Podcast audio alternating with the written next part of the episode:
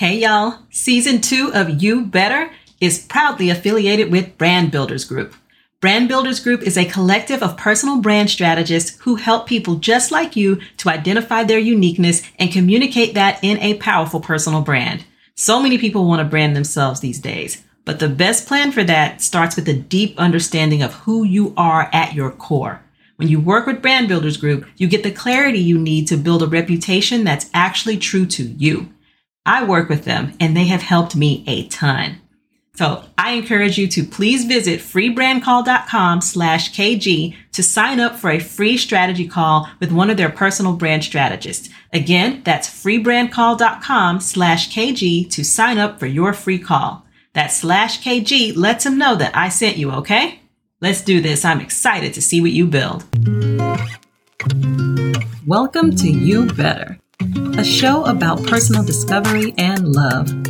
I'm your host, Kiesha Garrison, and I'm on that journey of knowing and loving who I really am every day, just like you. I want you to come face to face with yourself and be proud of what you see. My friend, it's time to do better. It's time to you better. Now let's get to it.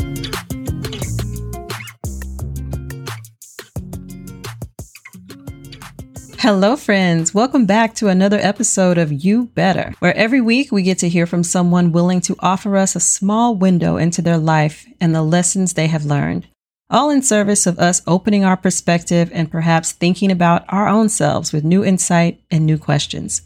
Today's guest is someone I admire and appreciate having as an example to learn from. Today's guest is Heather Burris. Heather is multifaceted and she puts her heart and smarts towards being a beautiful example for her family and towards making the world better.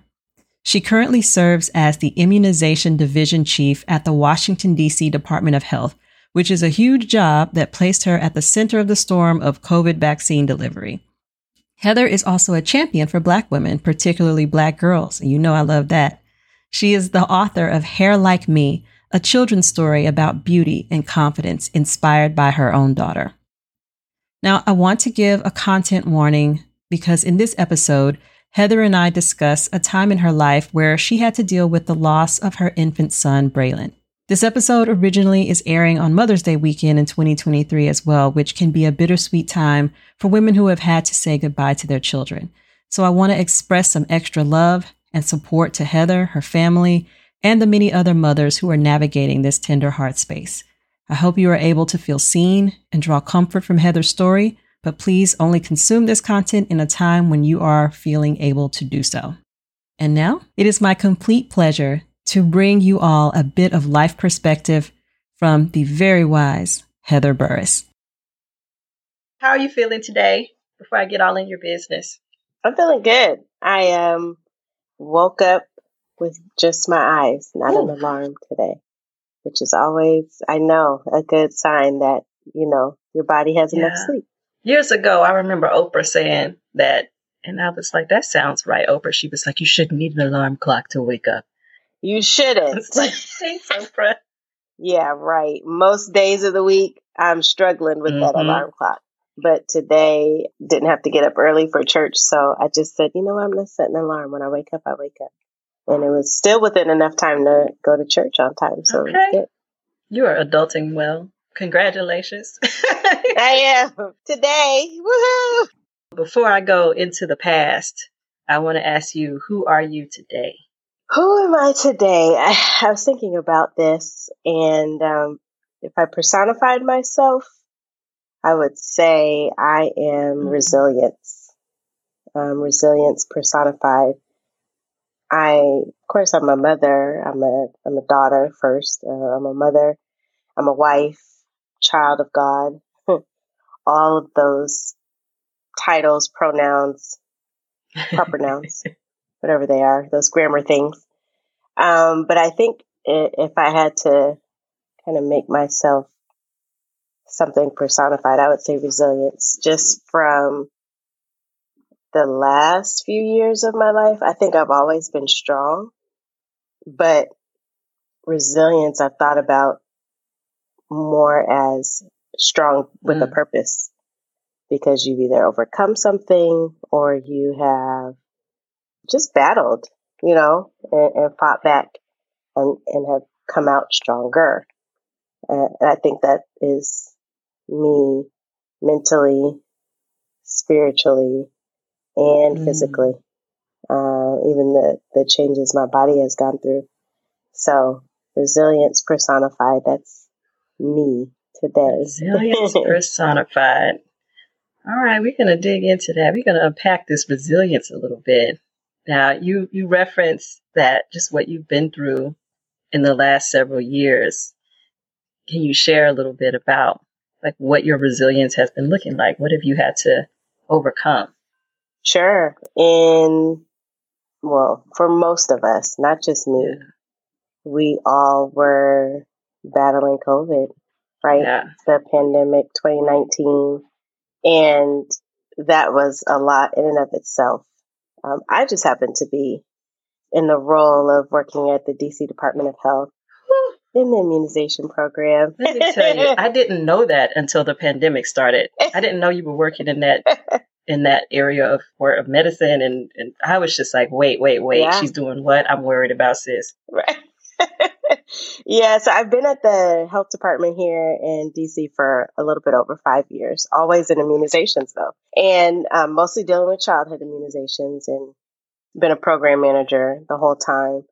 And, you know, just doing routine things. Uh, we're quiet little industry. Yeah. Kids get their shots, go to school, go to the doctor, and, and you go little home. pertussis, little DTaP, like all the regulars. Yeah, exactly chickenpox, varicella, you know, all of those things. We just make sure everybody got what they need to go to school and um, and, and get a flu shot. And, and, then all of a sudden, the COVID came, and it was like we need a vaccine, and literally, like the spotlight became on us. I remember when we first all got sent home. I was there was not much to do I- immediately, but we knew it was coming. It was like right now they're just trying to control the cases while the vaccine is being built. We didn't know if we were going to get it by the end of the year or not, but that was the speculation was like, get ready just in case. And so that's kind of what our team was preparing for, starting to have a lot of those conversations around the end of that summer. But saying all that to say that was the last two years of that were probably the most demanding points of my life in my professional experience that I had ever uh, encountered in, in the 12, 15 years that I've been working as an adult and talk about long hours, long nights, responsibility. Our program was actually going through a leadership change at the time. And so I was asked to lead the program and do all of the things related to the COVID vaccine planning because previously I was just in charge of pediatrics. But everything about our program for children and childhood those above me, the CDC and HHS and all these people said this is the exact program we need to replicate to get vaccine across the country to everybody quickly. And so it put all of us in the front line wow. to be responsible for this. And so uh, I'll never forget, it was November 5th, 2020. It was a Friday morning, and my bosses called me and said, um, Heather, we're going to ask you to take over the program from your previous manager and lead the COVID vaccine planning team. And what they did not know was also that morning I had taken a pregnancy oh, test oh, and found out that I was pregnant with my third child, my second son. And I just remember all of those emotions at the same time were just like, how am I going to do this? and so you know the the story went on and we kind of know the end result with regard to covid. Um, we got the vaccine out. We those first six months were probably like I said the hardest i've ever worked trying to take care of our citizens our residents here in the district. But simultaneously i was growing a child. I was just about to ask you like going back into what the the human climate was at that time. So many people I mean, they didn't know what was happening next in terms of like the lay people. They were just thinking, oh, two weeks went by and we not, things not back to normal yet. And then it comes this clamoring of why don't people have a handle on this, the judgment, the, all the chirping. How, how did you as a professional in the center of all of that uncertainty and stress that other people had, how did you handle doing working harder than you ever worked to get to a result that was something that ended up being replicatable. Like just it takes so much to stand in the face of all that swirl. Uh, you know, it was it was a tough time for all of us because we were faced with a lot of distractions. There was so much racial unrest and turmoil. And then like distrust, I think, of government in general from previous leadership. Yeah. And so a lot of people, it, it was either you look to us as the expert for all the answers to all the questions, or it was the complete opposite. Like you didn't want to hear anything government workers had to say because they were ultimately responsible in messing everything up. So there was no happy medium. I think I just dug into my family a little bit more and and took it as an opportunity, at least in the first half of the six those six months when we got sent home, to practice self care, practice like being inside with the people that I love, where I knew I could control the elements and mm. kind of be more selective. Like talk to who you want to talk to, and don't if you don't want to. I was there for a lot of my my friends who were um, uh, experiencing different hardships at work because they worked in an environment that was a lot more racially tense. I would say um, at the DC Department of Health, we had a black director, we had a city with a black mayor, black female mayor. So hey. most of my coworkers were black. We didn't have those strifes at work, those tensions at work because we all was black. Nice. so we all kind of felt the same thing. So it wasn't Bless yeah, you. it wasn't there wasn't on, at DC. least I did not have Come that on. element uh, personally to toil with.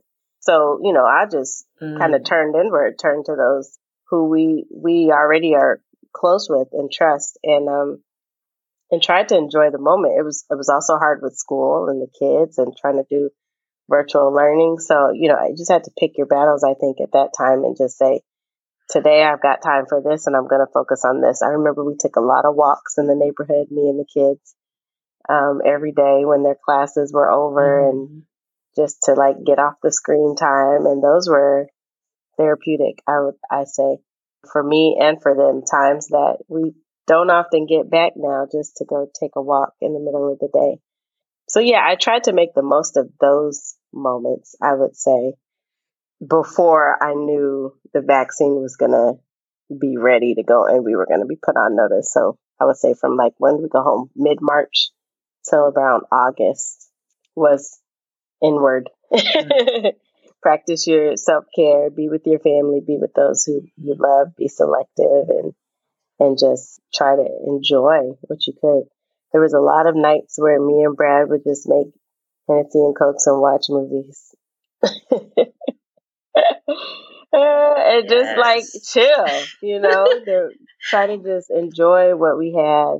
Both of our birthdays were during that time, and so a lot of zooming with family members and just you know being homebodies, mm. tuning out the noise. Yeah, yes, masterclass and tuning out the noise. Yes. Now, I know we're we're not supposed to be calling each other superwoman anymore. You know, we gotta we gotta check that as Black women in this whole. We can withstand anything, come back from anything. But when I think about you getting a new assignment related to the COVID vaccine during this time, at the same time you find out I am also pregnant, and you also already have two young children who were doing the virtual school thing. I had the one, and I was like, oh wow, this virtual yeah. school thing is about to send me mm-hmm. in the street screaming. But that to also be in the middle of the of the work to help us all get through this COVID pandemic, I just and then to just see your your calm. I am I, I am floored at the because even thinking if anyone has been pregnant before, those very beginning months are exhausting. Yeah. Exhausting.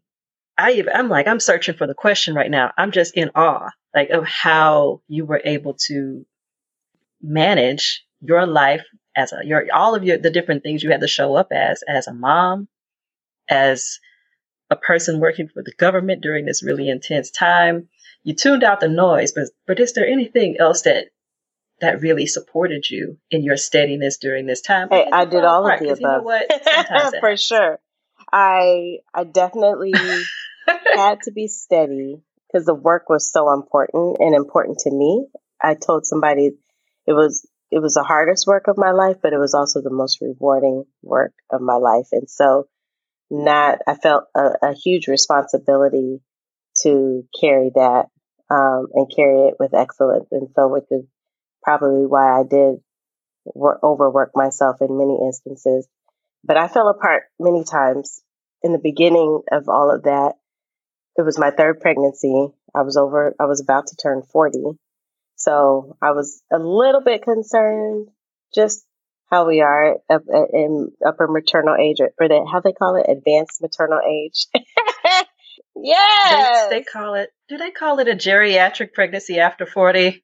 But then in my, what was that? I guess beginning of my second tri- trimester, um, at my 20 week appointment, I had um, some interesting findings on the ultrasound that then added, I think, another layer to my stress.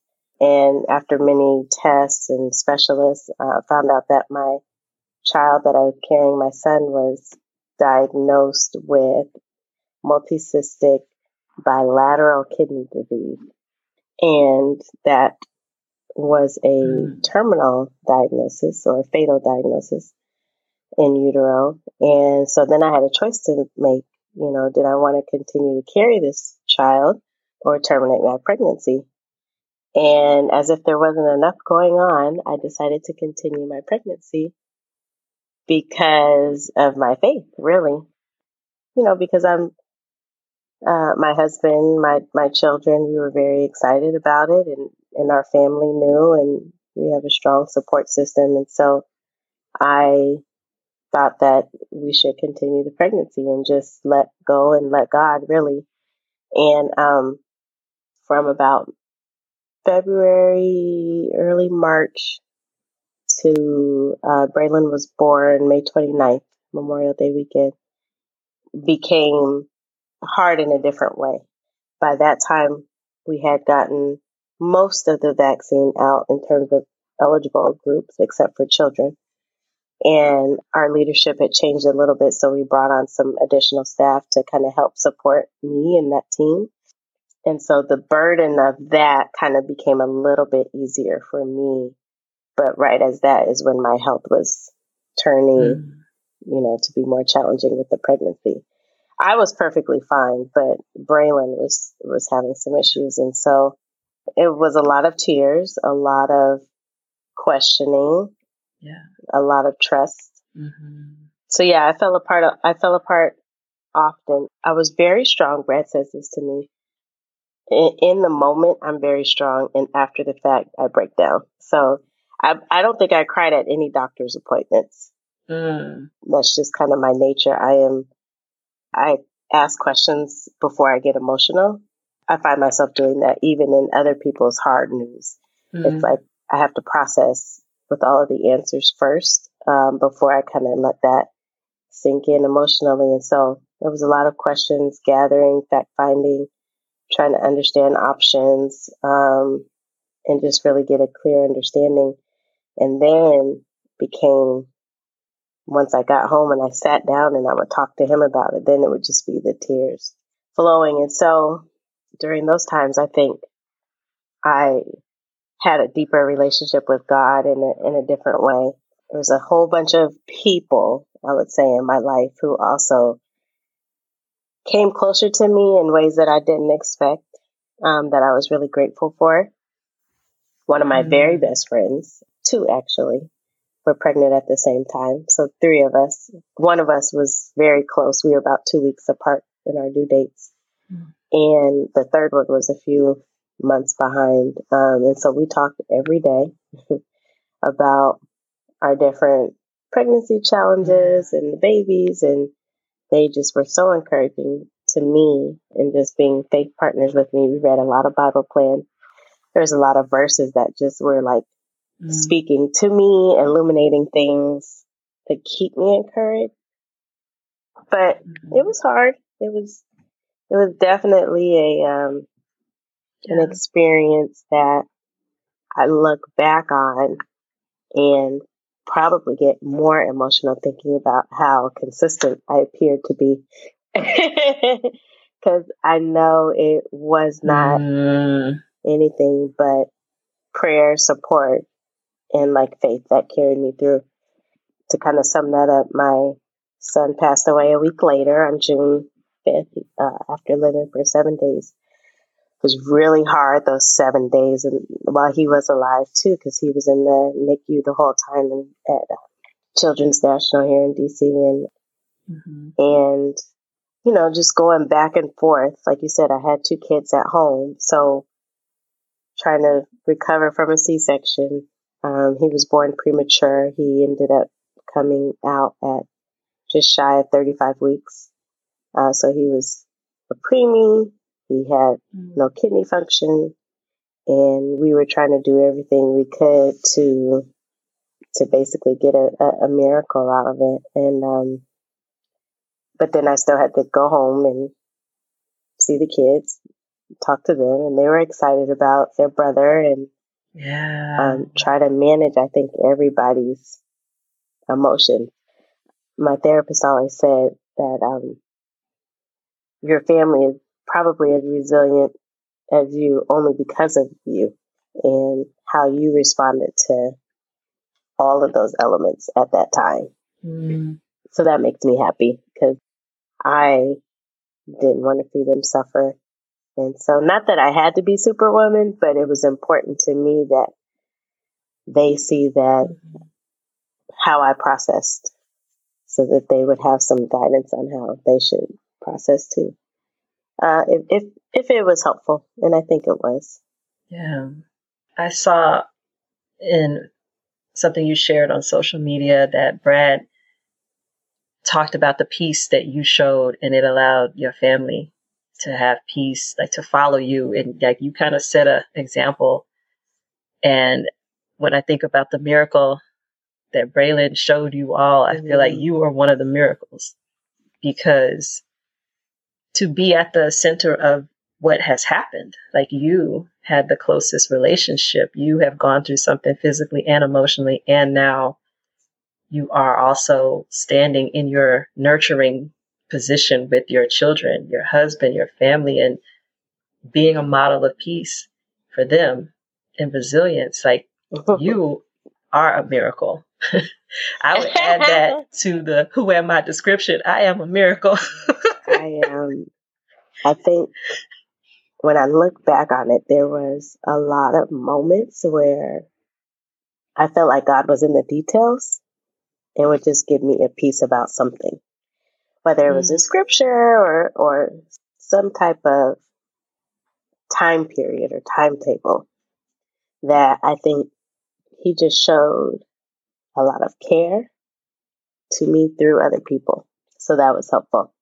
Yeah. Yeah. You mentioned all the people that rallied and Braylon was able to show you, like use your words, show you God's love through your community and how your community came. Yeah, that was that was overwhelming. I, I you know, I I've always thought of myself as like a giver, a generous person, you know, a caring person, but you don't realize, or maybe people you take it for granted until it's returned back to you. And that was really overwhelming. The amount of love and support and phone calls and text messages and just generosity in terms of money and finances and mm-hmm. the things that we suddenly had to pay for and, and then we just had the resources. There was no need to even mm-hmm. go into debt, do it, GoFundMe or, or anything like GoFundMe, anything like that. My friends did like put out my different mobile things, but it, but it, it, it was just amazing. Um, meal train and all of those resources. It just mm-hmm. From work to my social connections and networks to church and family and friends. It was it was a lot and it was beautiful and it literally carried us through for sure. Um, so, do you think it changed the way that you show up in community with other people now after going through that and seeing how people, seeing what helped you? Has it changed those relationships? Yeah.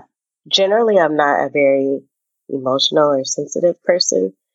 Always been pretty analytical and right brained and not so much on the emotional, sensitive side, but having experience as well as like just seeing how people showed up for us really helped me understand or at least acknowledge how other people want to receive love.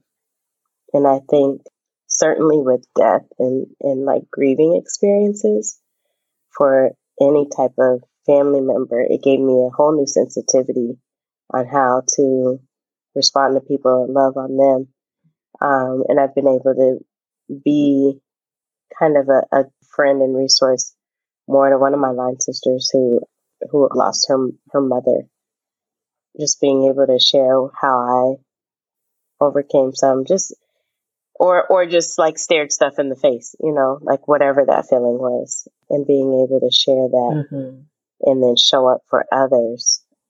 This is definitely a difference than it was had I not had that experience and that outpouring of love and support. You just, I don't know, you, I think you just take it for granted that, you know, my condolences. It is a part of life for sure, but it yeah. hits different when you've experienced it. Mm-hmm. Uh, you mentioned your therapist. Did you have a therapist as a normal part of your life all before COVID and before your the diagnosis with your pregnancy, or did you get a therapist as part of realizing you were in a really stressful season? It's funny you say that. I I've never had a professional therapist until after Braylon passed away, and I was searching for a, grief counselor, mm. but everybody was going through so much that they were in high demand. um, ironically, uh, and so um, I ended up, you know, through different Still are. Oh yeah, they're placed. Still are. And so, but I, I was pretty specific about wanting, you know, a black therapist. And so through some social networks, I ended up finding a therapist who was not specializing in grief, but who just, I felt like I was, like you said, I was going through so many things at the time that I wanted someone that I could process it all with. Plus, I also felt like I wasn't in a grief stricken space anymore by the time I gotten my therapist. Like grief is a journey and I think like there's going to be highs and lows to it, but I felt high enough that I didn't need grief only, if that makes sense. So that's when I got my professional therapist. Mm-hmm. But I but I will say my parents are both counselors and pastors and have been giving me therapy my whole life. so at the dinner table, at church, over Zoom, over phone calls. So I've had a lot of mm-hmm. safe space and conversations to process things over the years. Even I would say I, I realize it is my dad, but my dad can be a very objective person whereas my mom is not so much, but um, he and so he's always made it a place to, you know, have conversations with him and confide in him as if he was seeing me as a patient. And so I would say that that was certainly not mm. my first time with therapy, but wow. it, it for sure my first formal experience with counseling. Wow. Do you feel like it's helped? Yes, for sure. Helped just to have some objectivity and some someone who because of my faith, I think there's a lot of things that I'll do just naturally or that I, you know, our spirit maybe spirit led, but I think one thing my dad is good at too is while he's a pastor, he doesn't do Christian counseling. And I really wanted that mm. from her to just like tell me the discipline of, you know, psychology or like what the recommendations are, the practice of it. I didn't want the two to mesh. You know what I mean? If that makes sense. Like I wanted, I wanted that, yeah, yeah. real like it does scholarly, for lack of a better word, advice so I could kind of think about it in both ways. Uh, and you, and you, for me, it always ended up aligning mm-hmm. um, well, but she would help me to realize and think about things in a broader way. I'll say it that way. And so, and a, and a lot of acceptance because I yeah. think so much in your faith is about overcoming or like I had somebody tell me, well, we know where Braylon is, you know, so he's in heaven and and so that is enough. And while I agree, it still hurts. You know what I'm saying? And I need somebody who's yeah. not going to tell me yeah. what the Bible says yeah. about that. I just need you to tell me how to look in the mm-hmm. mirror. No, it's totally... and deal with this feeling because I'm angry. And I know eventually I will, mm. my faith will supersede. But I, but even in this natural flesh that we all have, how are we going to deal? yes. Talking about the psychology of how humans be in, in this flesh, like you said, I love the way you phrased that, is another layer of information that is different from, you know, spirituality and what scripture says. I think that it's really powerful that you just shared that because there are people who avoid therapy thinking, I already have church home or I have my spirituality, I have my faith, and they don't recognize the layer of knowledge and guidance and support that talking to a therapist could add to their lives. Totally. Um, that's a whole nother conversation for another day, but mm-hmm. being raised in church and just the, the layers of that sometimes faulty thinking. I like to say, if God can gift you or, you know, LeBron James with the talent, let's just say, to be the greatest basketball player, don't you think he can give somebody the skills to, to help you through your natural issues? Don't you think he can give somebody the science behind the brain and thinking mm-hmm. that's going to be just as skilled and beneficial for your life? There's room for all of that in heaven mm. or or you know in your faith there's room for you for us to trust the intelligence that he's he's mm. given us and also have you know a direct connection with him and your relationship with god based on your faith so they go hand in hand don't they don't have to be substituted mm-hmm. mm, a word i want to ask you about another aspect of your mothering because mm-hmm. yeah, you be going big, Heather. You go big. I want to talk about the book. I want to talk about hair like me. hold it up because you know I have it. My little signed copy because you know flex on y'all. No. uh, I have the best picture of my daughter when she got the book reading it with her puffs out yes. overhanging of the book. So like I love that. So Hair Like Me, this is a book that you wrote after having an experience with your baby girl Autumn. Mm-hmm. I'm gonna let you tell the story of the experience that inspired you to put pen to paper and write a book about a little black girl and her her princess hair. Her princess hair. yeah, so previous to like all the last several years, you know, your life goes like this sometimes. I had this experience that completely just took off, blew my mind at that point in a good way. But um, when Autumn was uh, four, four or five years old, uh, attending our school here in DC, public charter school, very diverse, but had a good amount of you know young little white girls in her class who were giving her just different hair experiences. Hmm. And at the time, I was, I've been natural for since college, really, but I always would um, straighten my hair. So I do a lot of press outs and um, flat irons and all that. And one day, Autumn watched me um, wash and style my hair, and I was flat ironing it. And she, um, Autumn didn't have much hair when she was a baby. She always had a little baby afro. She told me she wanted princess hair like mine. And I was like, you know, at that age, you're four or five, you just want to do everything your mom does.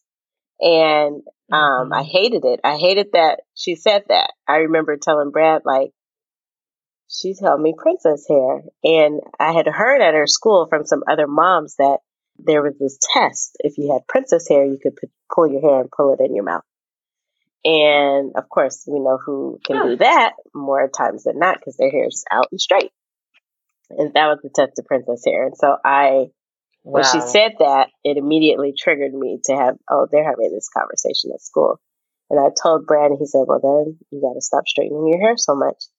And so I did. I just Ooh. said, uh, all right, that's it. And I remember the last time I straightened my hair was, uh, that was actually going to my mother's 70th birthday party. And, uh, I came back and then I started doing twist outs and all these things. And it was, I wasn't liking how I was looking. And, and I said, you know what? For my birthday, I'm going to cut my hair off like Autumn's hair.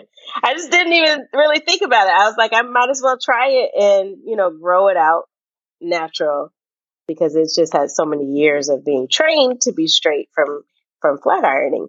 Mm-hmm. And so I stopped straightening it. I, that was around February or March. So by May, my birthday is April 28th. So by Mother's Day, um, I had made a hair appointment. I had a good amount of new growth. So I figured it'll probably be cute. We'll see. And I cut it. and I just remember the feeling that I had in the chair at the salon when they turned me around was so freeing, but mm. anxious at the same time. Like, and I remember thinking, why am I feeling this way? Like, why is this so remarkable that I would have such strong feelings about changing my look this much, but also the the liberation that came from it. Mm-hmm. Anyway, I ended up getting my hair done, loved it, and took a picture and posted it on social media. And at the time, if I had had a viral post, that was probably it. Because I just talked about all those feelings and what led me to it. and so many people like reshared it and all these things. And then two of my moms um, in Jacksonville were like, you should tell that story. Like, you should write it down and, and tell that story. That would be a phenomenal children's book. No, no, what? I'm not an author. I don't know how to do that. And they were like, no, really, you should. And I said, and I, ironically, uh, now I don't think it's ironic. I think it was all just aligned, alignment. I had a friend at my church who um, was trying to be an illustrator. She's a Latina friend. Uh, we had been pregnant together, so our kids were close in age. And she was telling me about this company she was launching because she wanted to, she was a stay at home mom and she was tired of reading books that didn't have enough children of color in in the illustrations. And so she started this Kickstarter um, because she wanted to publish her own book. And I remember seeing this and I thought, that's, I love that. Like, I loved that about her um, and her goal. And so, anyway, all this came together and I reached out to her and I said, Ariel, would you be interested in illustrating this book? I have an idea for it. And I told her, and she was like, a 100%. I would love to be a part of this. Um, so I was her second book. wow. And we worked together. I wrote the story down. My sister, uh, Ashley, who's also a creative, not, I should say also, she is the creative. I am just, I can be creative, but she is the creative in our family. And I was like, Ash, read this and tell me what you think where I should edit it down. And so she did, and, and we drafted a, a manuscript. Um, and then I just kind of dug in. I remember it became like my second job trying mm. to figure out how to publish this passion project, what children's books looked like, the style, the pages, you know, story writing. Uh, I started going to workshops. I signed up for this association. I just really dug in. Also, Ariel's credit. She started really helping me understand this world a little bit better. And so by 20, by Mother's Day, actually 2019, so one year later from the haircut experience, wow. I had Hair Like Me self published and released. Oh. And that was a magical year. it was, it was mo- much more than I ever imagined it being. I ended up starting a small business, um, became an entrepreneur, as they call us, to self publish the book, learned how to do so many things um, as far as story writing and storytelling and running a small business with direct sales, like all these things that I just had no real desire, but it became like a challenge that I loved. And um, Wow. and then started going on speaking engagements, which was the other thing that I didn't plan or anticipate. People wanted to see the book and wanted me to come speak about it. So I was doing school reading, different uh, book event, direct sales in different Mm. cities, and it was so fun. And um, now I would say that was going into 2020. The hair love story came out. That was pu- published by Matthew Cherry and um, Mhm. why am I blanking on her name? The illustrator that I love. Uh, she, they, they also by them like getting that, I think that Oscar nod, like that kind of took the Yeah, they got a story up. award. Yeah, it was all around the same time, and so it was like all eyes were just on black hair, children, girls, empowerment, and it was just a really cool space and time to be doing that work. And it just literally blew my mind on one the need for just more diverse images in children's books. Um, I, I gained a new a lot of new knowledge and appreciation for kidlit children's literature and the need for more images of kids of color black characters um, and not just in books but on tv and animation Mhm. and so yeah, it was a it was a phenomenal time. And then COVID hit, and I felt like the train stopped a little bit, and then my you know Mm. the rest of the story with my life. But it the the great thing about all of that, I would say, the experiences that the book is has been so magnetic, really, that at least every Black History Month, someone has asked me. I just did a book event a couple of weeks ago, and people still love the book and they're still sharing the book. I get tagged and stuff all the time. Mhm. And I just, I love that because I just really want it to be something that, because it happens nonstop, right? Just because my child got older and Autumn's nine, there's going to be another three, four year old Mhm. who's going to go through the same thing. And so to have that out there in the world for parents and, and children as a ready resource just warms my heart. I love it. So yeah, that was, Yes. that's the hair like me story. Well, there, there are so many parts of that that could be a whole episode of its own as well. One of the things that's so remarkable to me about all of what you just said is that that moment of discomfort and the feelings you felt when when Autumn said that to you. Like that woman in that moment who had those feelings, she didn't know all of this was coming. Had no idea. Like you you took that uncomfortable feeling yeah. and then because of the decisions that you made of how you were going to engage with that uncomfortable feeling, this incredible experience then unfolded. That is magical. That is, it was magical. Seriously. It was magical. It was more than I ever imagined um, it being. I think the, and I wrote in Hair Like Me, like a, a, a Dear Reader letter in the beginning. And, and one thing that I think I just took from this experience was like, there's going to be moments in parenting where you really have to show up for your children. And Hmm. uh, at least if you want them to have a positive response about a negative experience and, and to turn that around for them. And that really struck me because I knew what I had experienced growing up in Seattle, um, literally in Bellevue, uh, which is the even more white suburb of the city, um, 20, 30 years ago. and so I just felt, I remember the things that I did, and I put it in the book kind of, you know, in a funny way, but the things that I did around hair growing up. I had a perm very young. I had no business having a perm in my hair at that age. And just the ways that I tried to blend, I think growing up, I did not want that for her. And knowing that we lived here in a very different environment, I knew I could show that to her. And that's one thing that I've tried to be Like I've taken, you know, looked back on my child and said, how can I do this differently? How can I show up for her differently mm-hmm. so that her experience is not like what I experienced? And it's been going good so far, but it, it but it, it was a moment where I really wanted to not, I don't want to say challenge parents, but really remind them like, if you see something or you hear something, stand up for it. Make the decision then. Like, nope, we're stopping that right now. Mm-hmm. And feel empowered mm-hmm. to be the example for your children, not just show them examples, but they look to you mm-hmm. at that age. Be the example. Be the example for them. Yeah. They literally look to you. They want to do everything you do. They are your shadow. so yeah.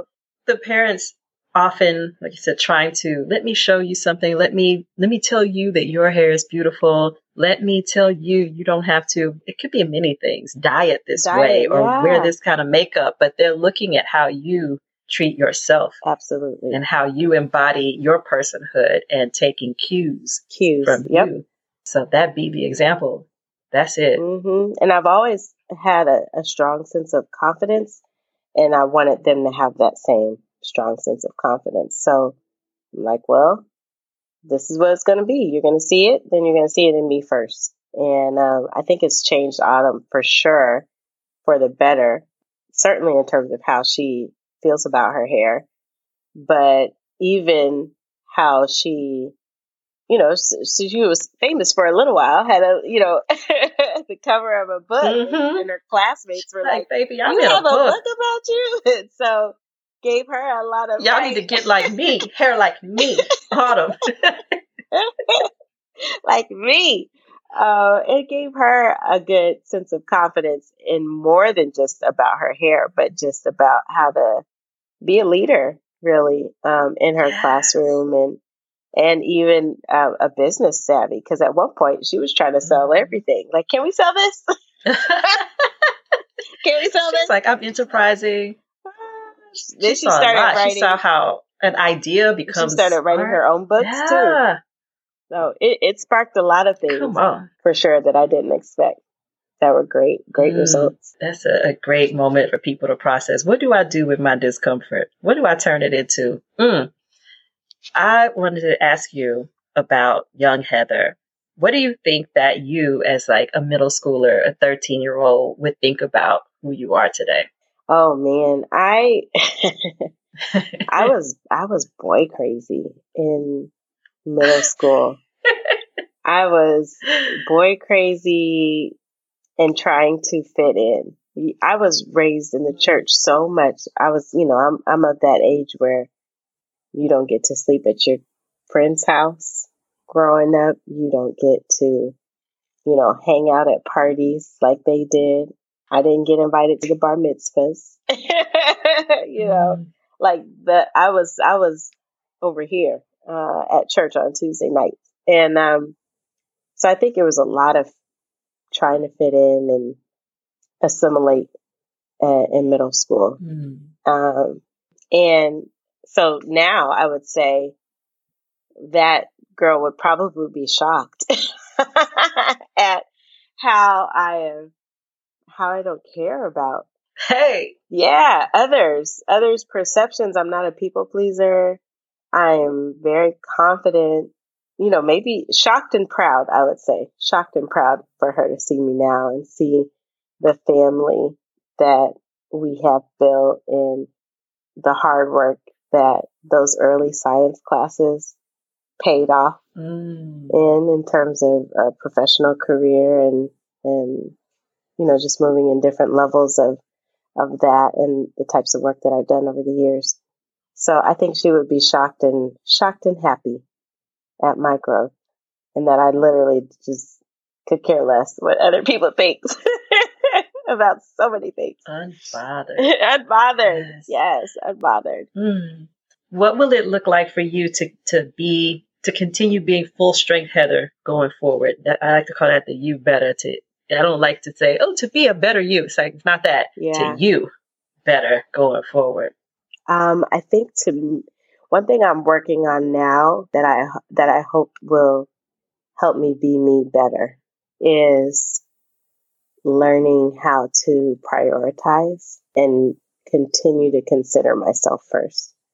There are mm. a lot of things that I say yes to, and sometimes to my own health detriment, you know, just being tired or just being overworked or overrun. And so, you better for me looks like practicing no, the art of saying no, and remembering to prioritize myself. If that means self care, if that means relaxation, girl, taking a nap, mm. caring about my health, and rewarding myself also.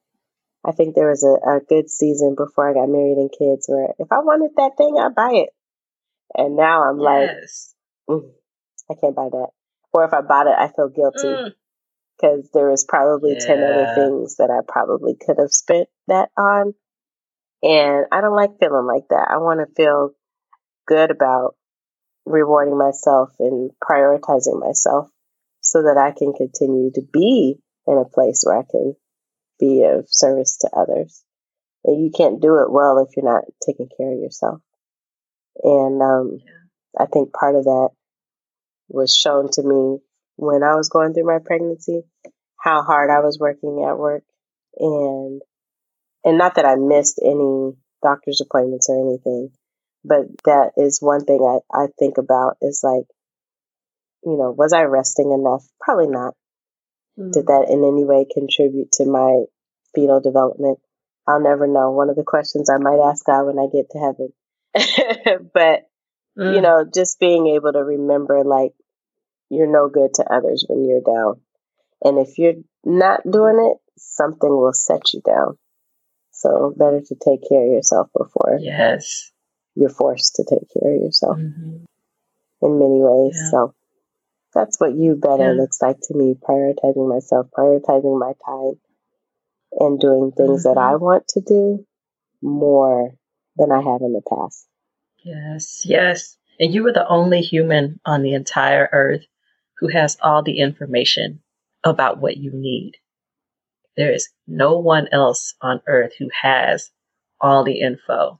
It's all inside of you. So you have to be the one to take the reins on caring for yourself. That's so and true. Other people can join you in it, but they don't have all the information. It's true. Yeah, you know how tired you feel. Don't deny it. I knew uh, I, I serve at my church too, and they asked me to. And when I when I do serve, I have to be at church at seven forty five on a Sunday. And just because last week I was ill, yes, right. So last week I was sick, um, so I, I canceled. And then the week before, Autumn had a cheer competition. And then two weeks before that, she had another cheer competition. And so my kids hadn't been to church with me probably since like early January. And that's important to me. So I got a request to serve two Sundays in a row. It was going to be today and it was going to be next Sunday. And I love serving, but something just said, you need to decline one and take your kids to church because that's mm. more important. You know, you get all your points for serving up in heaven, right? But what about your your family? And so I declined, and and then it was like I was thinking, do I have to put a reason? Because um, you get a decline, you an optional reason. Is somebody going to ask you why? No, they don't need to know why. It don't matter. It don't matter. It doesn't matter. No, nope. it doesn't matter. And the world is not going to fall down if there's four people serving instead of five on the team. You know. Mm-hmm. And so telling myself that, and so I declined. I did not put a reason. I went to church today. I slept in. I got my kids and we all went to church and it was a beautiful service. And I felt so good about that decision after the fact. Like, I'm so glad I, I did that. I listened to me and I accepted the one for next week. So I will still, will still serve, but I didn't want to do that two weeks in a row and feel a different type of way. So doing more of that it's a little small, yeah. simple example, but it's like prioritizing what's mm-hmm. important for you, ranking that. It's important to serve, but it's important for your family to be in service too. Well, wish you all the best in living out those priorities and continuing to be the wonderful woman that you are. Thank you so much, Heather, for sharing your stories with me here on You Better. Thank you for having me and for thinking of me. I am so excited to just watch you blossom and do this. And I just wanted to be a part of it. I was honored that you had asked me. So thank you for having me.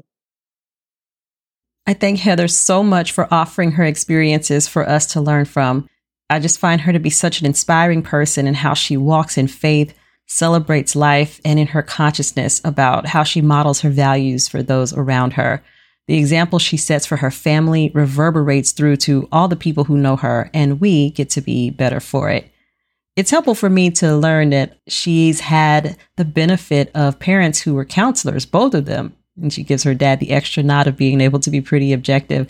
It's helpful to see the things that go into someone being so grounded, so unbothered in the best ways. So there is so much to learn from what Heather shared today, but I'll just talk about a few of the things that I'm still sitting with. One, I appreciated the well rounded approach she took to therapy. I think this was particularly powerful to hear from her, given her perspective as a Christian woman. How she intently sought out therapy professionals that could add a layer of support in addition to what she could get from scripture. Because there is room for brain and body science and insight on how to navigate life in this human flesh that people have been blessed with the knowledge to share. Don't block these blessings trying to appear more devout. Also, I loved our conversations about taking cues from discomfort, letting it change your life. There could very well have been different versions of the hair like me story. You know, instead of going the route that she went, Heather could have led her daughter to assimilate, or she could have simply pointed to someone in a magazine and said, Look, look how beautiful that person is. But Heather took that cue that uncomfortable comment that her daughter made and turned it into a moment where she could say to her child, Not only are you enough, we are enough, and we are going to live this together and shout it to the world. And it completely brought her all of these new experiences and new skills in the sharing of that story with all of us through her book, Hair Like Me. I thought that that was incredible. In a different but similar vein, I think about how when Heather was going through her grieving process, and her community showed up for her in such full strength, how that painful period of her life brought her new lessons and she was able to take her understanding of how to show up for people from that and now has incorporated it into how she moves forward and how she shows up for other people. So being able to learn from life's uncomfortable moments, life's hard, difficult, painful moments think is a real skill to be able to find something useful out of these moments and turn it into whatever you can. So I appreciated hearing about those things. And finally, I want to add to Heather's note about prioritizing herself. She highlighted, among many other things, that you are no good to others if you don't prioritize yourself. And I want to add to this an encouragement to practice prioritizing yourself just because you matter separate from any desire to be in good shape to serve others. Rest just because your organs and muscles need time to restore themselves from the strenuous work of living. Rest because your brain needs an opportunity to process your experiences and imagine new possibilities. Rest because your intuition needs space to speak to you. You need time to restore yourself, and you need your peace. You need you. So let yourself matter. All right. I'm going to include in the show notes a link to purchase Heather's book, Hair Like Me. I encourage you to grab that book for not just young people in your life, but perhaps even parents who would benefit from seeing an example of someone being an example for their children. And with that, I hope you learned something today that will help you to you better.